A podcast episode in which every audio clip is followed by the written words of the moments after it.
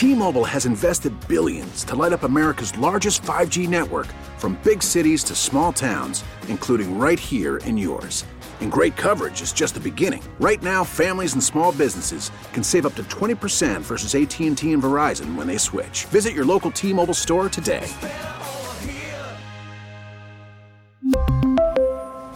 Plan savings with 3 lines of T-Mobile Essentials versus comparable available plans. Plan features and taxes and fees may vary. The top stories from the KCBS radio newsroom. This is the All Local. Good afternoon. I'm Rebecca Corral. Here's what's happening. Looks like BART's much touted fleet of the future will finally host the kind of seamless Wi Fi enjoyed by other international transit systems. As KCBS reporter Holly Quan tells us, the board is set to vote tomorrow on installing a dependable network that not just BART, but Muni riders will get to use. More than 10 years ago, BART tried to get system wide Wi Fi, but the vendor was so bad, BART had to go to court to get out of the contract. Now, better late than never, BART is about to boost connectivity over the next five years, installing a system that should allow for things like mobile ticketing and personalized directions.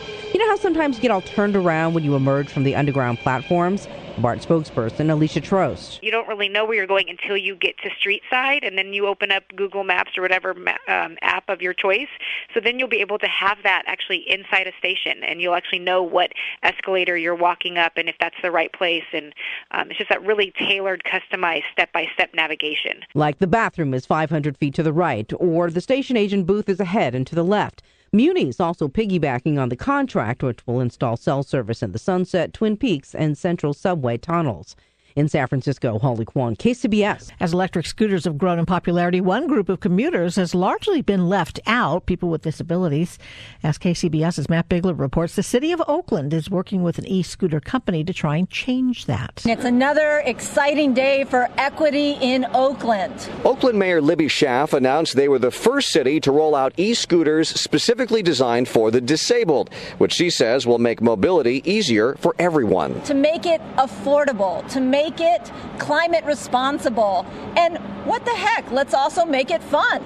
And today, we are one scooter ride closer to that vision. The scooters look like regular e scooters, with one obvious difference they come equipped with an adjustable bicycle seat.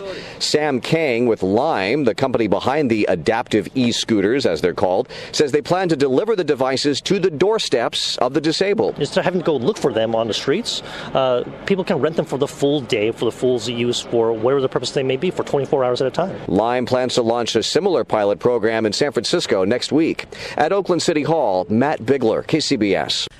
January is Human Trafficking Awareness Month. Campaigns to raise awareness in the Bay Area include something called Take the Pledge.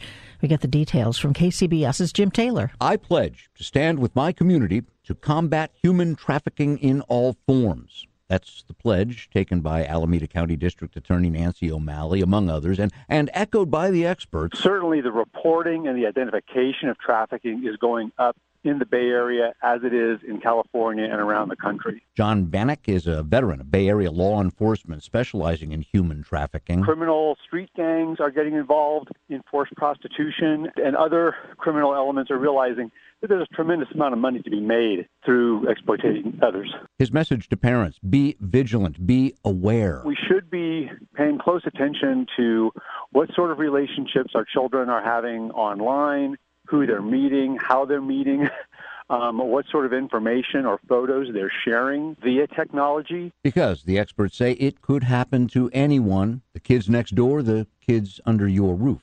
Jim Taylor, KCBS. Subscribe to the All Local wherever you get your podcasts and stream us on your smart speaker 24 7 by saying Play KCBS Radio.